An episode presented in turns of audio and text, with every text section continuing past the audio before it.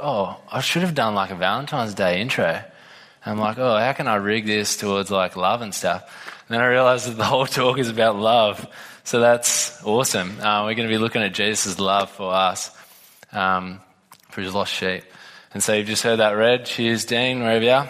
Um, and we're going to get into it. So I thought it'd be interesting to see. So Flipside is a lunchtime group that runs, it's a Christian group with food, runs at certain schools. I'm interested to see who goes to Flipside. Can I get a hand? Oh, yeah, not bad. It's not every school, but yeah, it's a good thing to get along to. And um, I was pretty patchy in my attendance during uni, but now I've finished uni, I've been going to um, Henry Kendall one all the time. And it's pretty sweet. You, you kind of, I reckon there's like four groups of people there, but I'm just going to talk about two just now. Two that I can think of quite distinctly. You've got the guys that sit kind of like in, in the good spot. So these guys here, good on you. Um, and here. Um, they sit in the good spot. They can um, hear the talk. They don't talk during the talk. Uh, they talk to the leader afterwards. They don't go crazy over the food. They just enjoy it like normal adults. And they're like, yeah, I'm, I'm here for the right reasons. I'm doing this right. This, this is how Flipside is done. Uh, I deserve to be here kind of thing. Uh, maybe that's taken a bit too far. But anyways, um, then you've got this other group that's quite um, challenging, which is the guys that rock in at the back. They're like mayhem all through the talk. They're just like chatting, not caring. They're just waiting for the food. And then boom, sermon's over, grab the food, and they just like bolt and they're gone. Um, and actually, Jono was telling me one of the stories one time. So back in Terrigal days, holding a big thing of chips like this, the leader's just like, who am I going to talk to? Oh, yeah, I'll go to this group. Some dude just runs in from the side, just takes the whole chips and just starts running, like leaving a trail behind him. And all the kids are like, oh, yeah, mine, mine, mine. Um, and, and so th- these are the kind of two groups you get at Flipside, right? And I reckon sometimes the first group, the, the respectful, sensible group, they kind of look at the second group and go, oh man, why are they here? Such a waste of time for them. Like, this isn't what Flipside is. It's, they should be hanging around doing what I'm doing and not running off and this and that. Then you got the leader who kind of sees this attitude and goes, no, no, no, that's not how it is. Actually, flip side's for everyone. It's for you guys. I'm glad you're here, but it's also for those guys that are running off in the hope that they do hear uh, the gospel, hear the good news of Jesus and come to know him through that. And so you kind of got this like, no, no, you got it wrong. We're actually here for these guys as well. It's not just you're doing it right and they're doing it wrong and let's get rid of them. So, anyways, I'm thinking that the story, the parable that Jesus tells here, is to a similar kind of crowd with those, those kinds of groups in there. In the same way, Jesus is saying here that, that these people, these, um, the people that seem just too far off, they're, they're the people that he's seeking. Uh, the, the people that just seem like they're too they're lost. That's what they are. So you might be sitting here tonight thinking, man, I feel awkward. Um, singing was weird, as Hazy was pointing out, or whatever. I, I, reckon we do it all the time in the shower and car, so that's not so weird. But, anyways. Um, but man, I feel awkward. Everyone here seems so perfect and on about the same thing, and I feel a little bit out. Um, I'm such a bad person. I'm not fitting in with these goody two shoes, anything like this. If anything, if we're going to go with the sheep narrative, I'm a black sheep in the white flock kind of thing.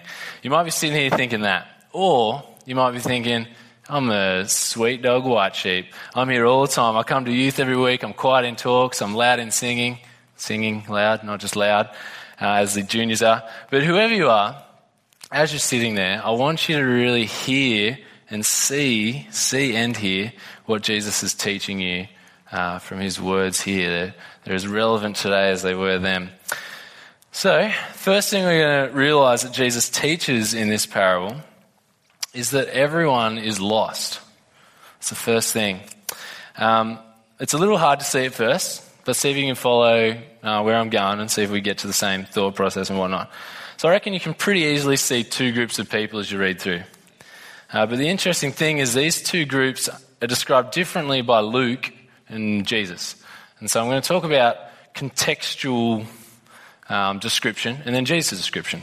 And so what I mean is the table that's going to come up. Smash that one up. Um, yep. So context defined, Jesus defined. So what I mean by context defined is that Luke writes, here's Pharisees, here's sinners. And he's not making a judgment on those people, saying that those ones are sinners. He's just calling them what the context calls them.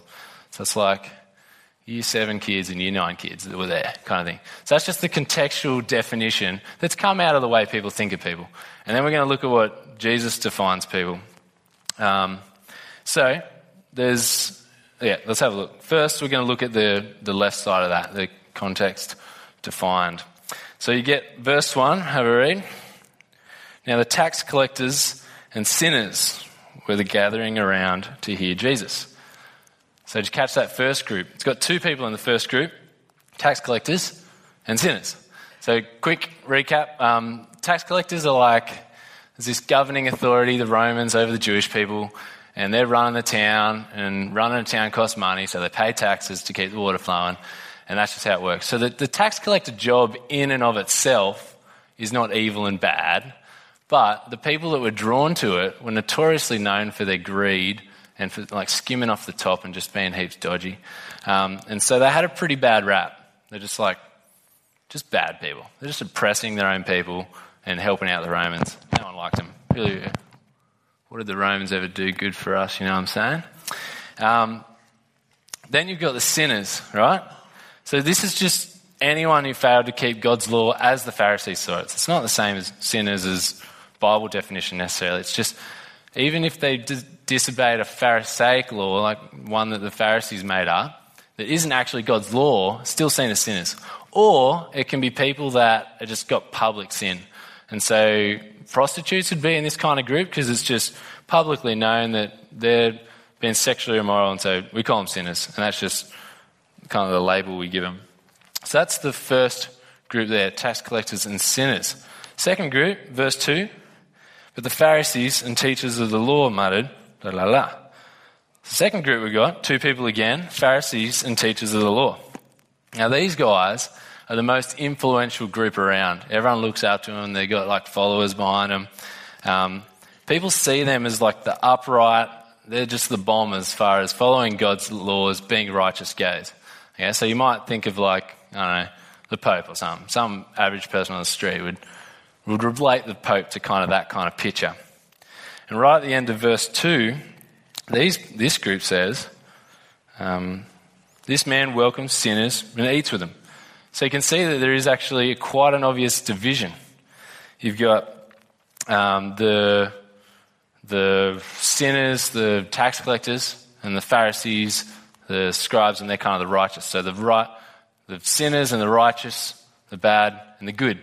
It's kind of the division that's, that is set up. And from this point, that's where Jesus launches into this parable and he tries to teach them something. So, parable is just a story with a meaning, and Jesus loves them, and I love them too. They're sweet. We're going to dig into them. It's going to be awesome. Um, so, whenever you see the language parable, it's good to ask yourself who's he, who's he telling it to?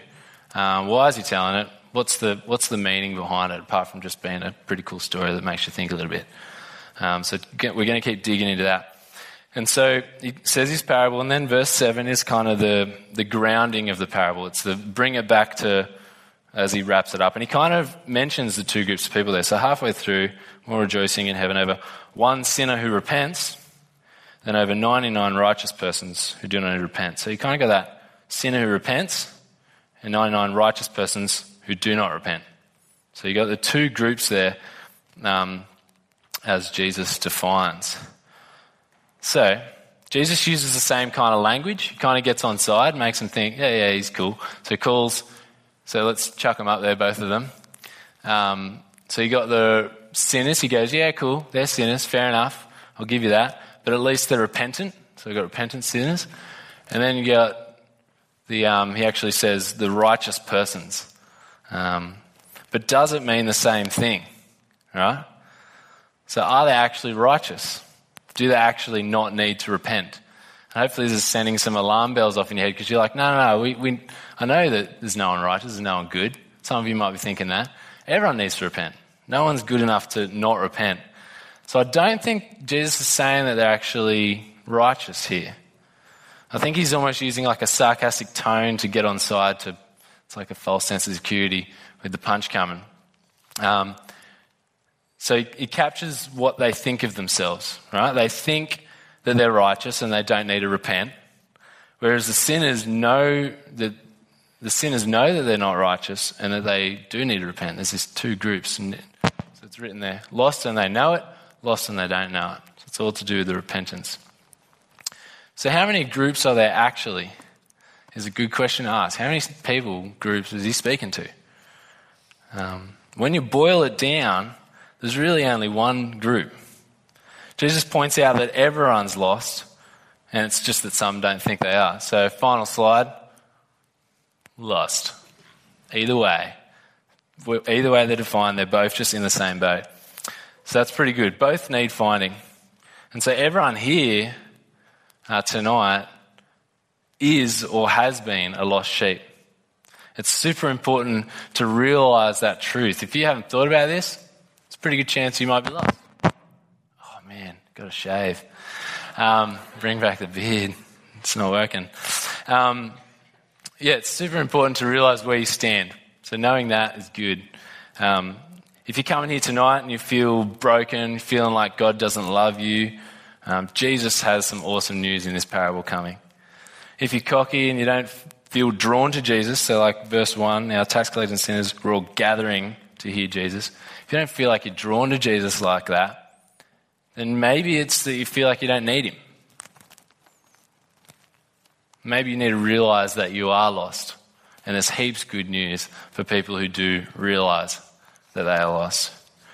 And if you're someone who was lost and is now found, Jesus has some encouraging news for you guys, some reminders but then also some challenges.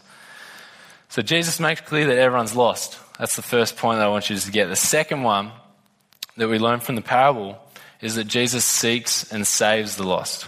So check it out in verse 4 and 5. Suppose one of you has a hundred sheep and loses one of them. Doesn't he leave the 99 in the open country and go after the lost sheep until he finds it? And when he finds it, he joyfully puts it on his shoulder and goes home. So the shepherd in this story will, it says, will go after the lost sheep until he finds it. And once he's found it, puts it on his shoulder, heads home. Verse 7, again, is where he brings it all back to the ground, into the real world, and it's where we pick up. So, in the same way, that kind of language, in the same way as what he's just said, there'll be more rejoicing over one sinner. And so we realize he's not just talking about saving sheep, these are the layers. Um, he's not just talking about sheep, which is cool. He's talking about saving people saving sinners. And that's profound. And it's easy for that to wash over us. We've heard it so many times before. But if you pause and think about it, it really is so amazing. So Jesus, the shepherd, comes and he comes looking for sinners.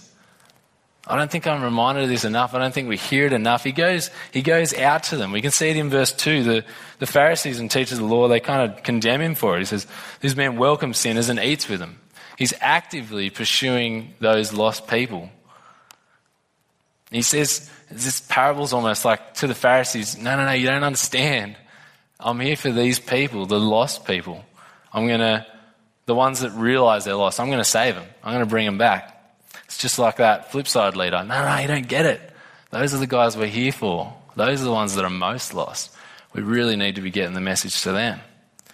So, this whole little situation has actually happened before, 10 chapters ago.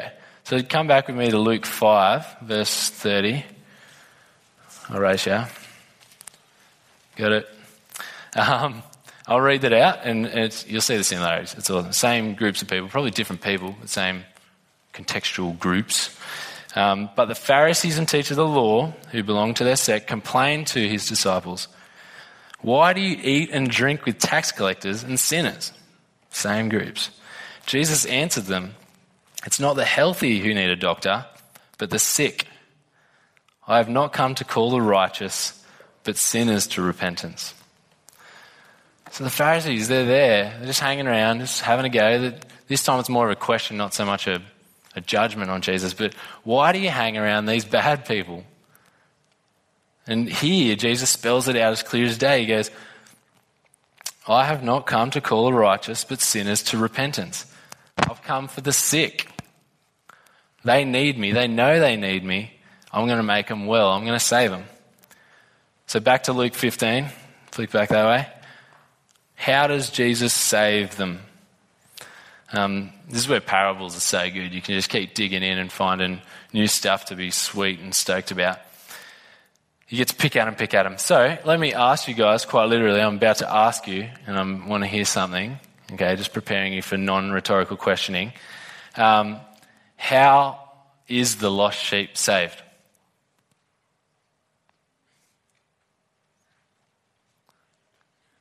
Any ideas?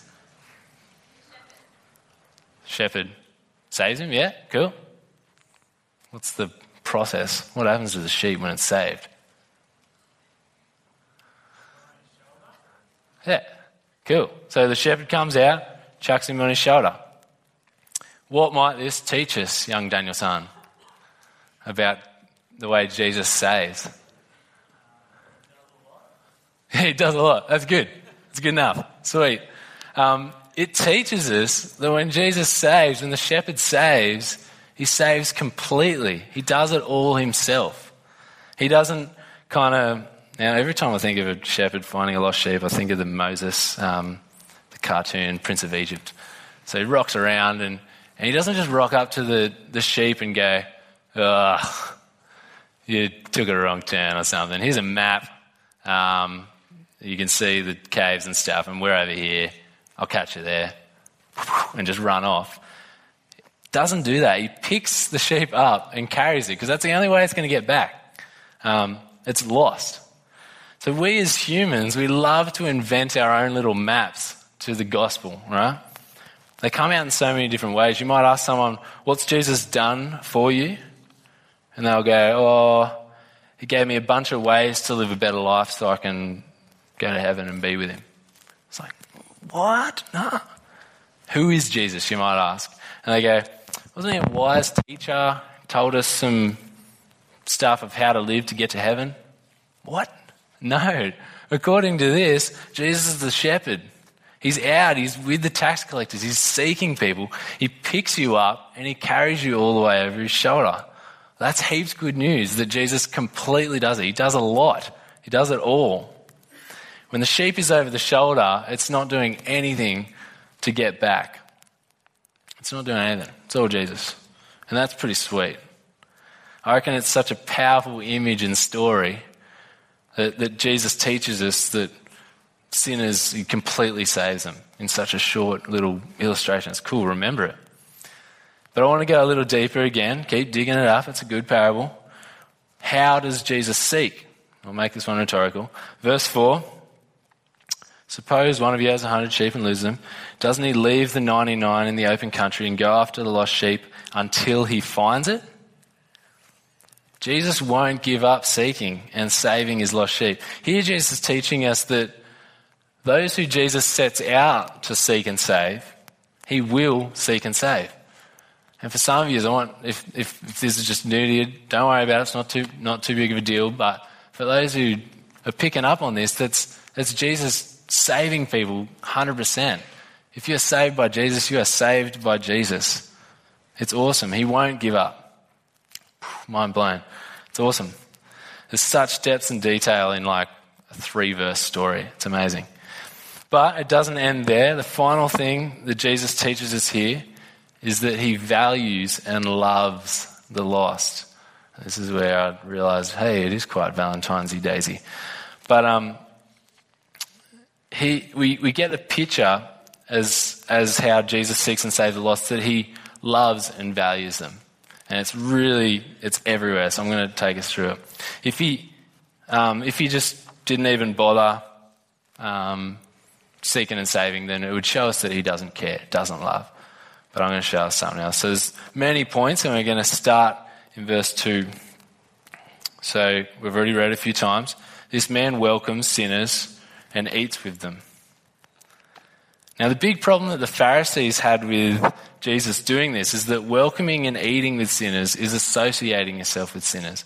It kind of happens today. I was watching uh, Mean Girls with Jack Moy Moy the other night. He hadn't seen it, so I introduced him. And it's heaps like that cafeteria scene. Like, if you eat with the jocks, then you're cool by association. If you eat with the nerds, boom, reputation out the window you are a nerd by association. This is kind of what's going on for the Pharisees. Like, why are you eating, why are you eating and drinking with tax collectors and sinners? It might be your first night here. You might feel out of place. But how would you feel loved here? I hope that someone welcomes you in. But not only that, starts associating with you, hanging out with you, having a drink, sharing a drink, sitting down, chatting. That's how you know that you feel appreciated and loved. And that's how you could love someone in return. But let's keep moving. Um, in the parable, verse 4, we can see an inherent value for the sheep in that the shepherd says he's got 100 sheep and he leaves the 99 out in the open to, to, to find the one. He values this lost sheep so much so that he'd risk everything for it. But let's keep moving. Verse 5, it's everywhere. When he finds it, he joyfully puts it on his shoulders and goes home. In this, in this parable, Jesus isn't, we're not supposed to feel guilty. He's not teaching us about the barrier of sin. This is one of those times where Jesus gets to just teach us that he loves us. When he finds a sheep, he doesn't punish it, he doesn't get angry, he doesn't yell at it, not even like a comical insult like, you bad boy. Nothing like that. It's just joyfully chucks it on his shoulders, heads home. Joyfully. That's awesome. Let's keep moving. Verse 6. So he goes home. And he calls up his friends and neighbors together and says, Rejoice with me, I found my lost sheep. It's a great thing that Jesus finds his lost sheep. He's stoked. He doesn't just chuck it back into the fold and then just go about his job. Nah. He takes off the rest of the day and he, oh, I just realized he calls. That's how he's funny. I, I, how does he call? I don't know. But he calls his mates. Um, yeah, that's funny. Just realized that. Um, such is the value of this sheep that he just takes a day off and he's like, let's party. I found my sheep. This is awesome. And finally, in verse 7, again, it grounds it in reality. It says, In the same way, there will be much more rejoicing in heaven over one sinner who repents. There will be rejoicing in heaven when sinners repent. Not an angry face, not a, a punch or a turnaround or a wooden spoon. Just love and rejoice. We will look at this more in the coming weeks. It's so amazing. So, Jesus really does love and value the lost sheep, the sinners. He rejoices over them. The God of the universe rejoices over saved sinners. So good. All this to say that Jesus, I hope you're getting it, loves the individual, loves you individually loves the world, loves you, the individual sheep. So, how do you tell if someone values something, loves something? I reckon you can ask, what will they give up for it? And so, if you've got two things like one of those classic movie type things, like does he love his car more or his wife? I guess you could, oh, whoa, that's too hectic, too hectic. You, oh, no, nah, they're all too hectic. I was going to say, it would just burn. You could, like, go to burn either of them. Uh, yeah, sorry, terrible. But, um, and see which one he's, like, flinching over more, you know? Um, oh, I can't think of any. I was going to say bash, and then that, that was kind of worse. Um, yeah, that's how you can kind of figure out. yeah, Jono's got me. Um, Romans 5 8 says, but God demonstrates his love for us in this. He demonstrates his love for us in this. While still sinners, Christ died for us. So the very act, I've already said, the very act of God seeking and saving us shows us the value of the individual to God. It's the value and love of God for the lost sheep where it costs Jesus' life. It costs the Father's Son. Wow. The shepherd dies for the one lost sheep. You can't even imagine that. Like your son die or this person that hates you, which one of them I'll burn up? Burn up my son. It's ridiculous. So the shepherd dies for his one lost sheep. Remember that. So where does all this land? Jesus' teaching, what does he teach us? I figure it lands in like three big applications. I'll just talk them through. Number one is where do I stand? That's the first thing I reckon Jesus is challenging. Or that we can kind of pull like, oh, are we, are you lost? Maybe you've never thought about it. That's something you need to answer. Maybe you're a bit like a Pharisee. You don't think you're lost or need saving. You've got this false confidence in your maturity. Maybe you've been around for a couple of years. But you need to rely on Jesus completely. And, and instead of having a life marked by arrogance and, and just not knowing and not thinking about it, have a life that's characterized by repentance. Because repentance is the ones that will be rejoiced over, the found sheep. Second one is that Jesus loves me. I really, really, really want you guys to leave with this. I think it's a unique part of the Bible that we can just see Jesus' love for us, and he makes it so plain and clear.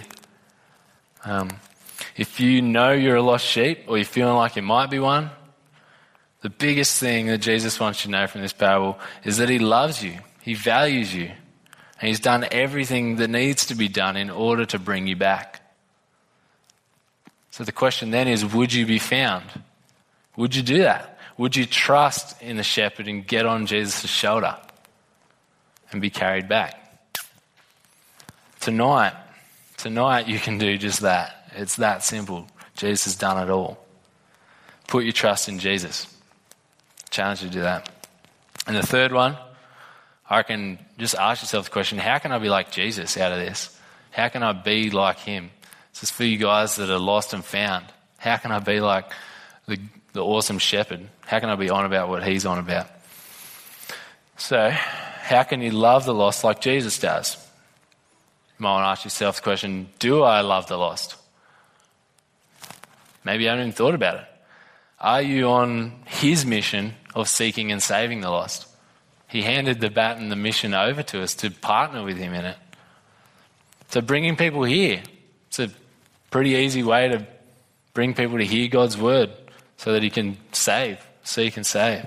To hear the good news of Jesus, we got double up next week. Invite mates there. Show that you care about them by inviting them along, getting them along. Do you show value for the lost like Jesus did? How much are you really giving up what's valuable to you to what's truly valuable for eternity and to Jesus? It's a value question. I had a mad conversation with a mate from primary school. People go, You've still got mates from primary school? Yeah. Caught up with him um, yesterday, figured out it had been about a year, so that wasn't so good.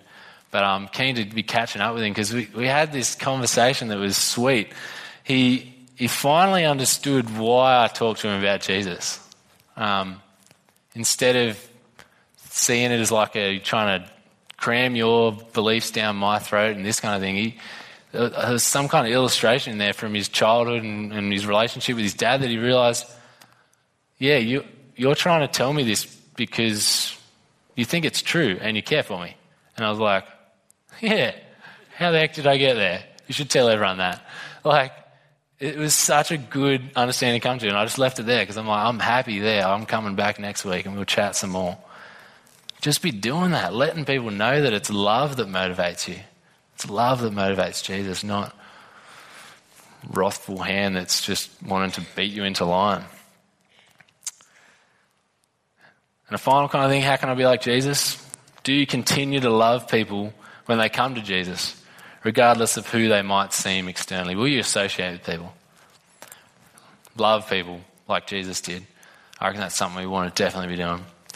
So, how about I pray now for all of us? Heavenly Father, we thank you for uh, Jesus, that, that He is the shepherd that seeks, saves, and that He loves and values each and every one of us. I pray that you'd challenge us from this, whether it's the challenge to consider whether we are lost, whether it's a challenge to consider um, how are we being like Jesus? Or whether it's a challenge to just remember that Jesus loves us, that you love us. Uh, we pray that you'd move us forward from here, uh, that, that we wouldn't be delaying anymore, that people would give their lives to Jesus tonight, um, that they'd hop on and be carried, um, and that, yeah, the rest of us would be striving to be like Jesus, loving like Jesus. Pray all this in your Son's name. Amen.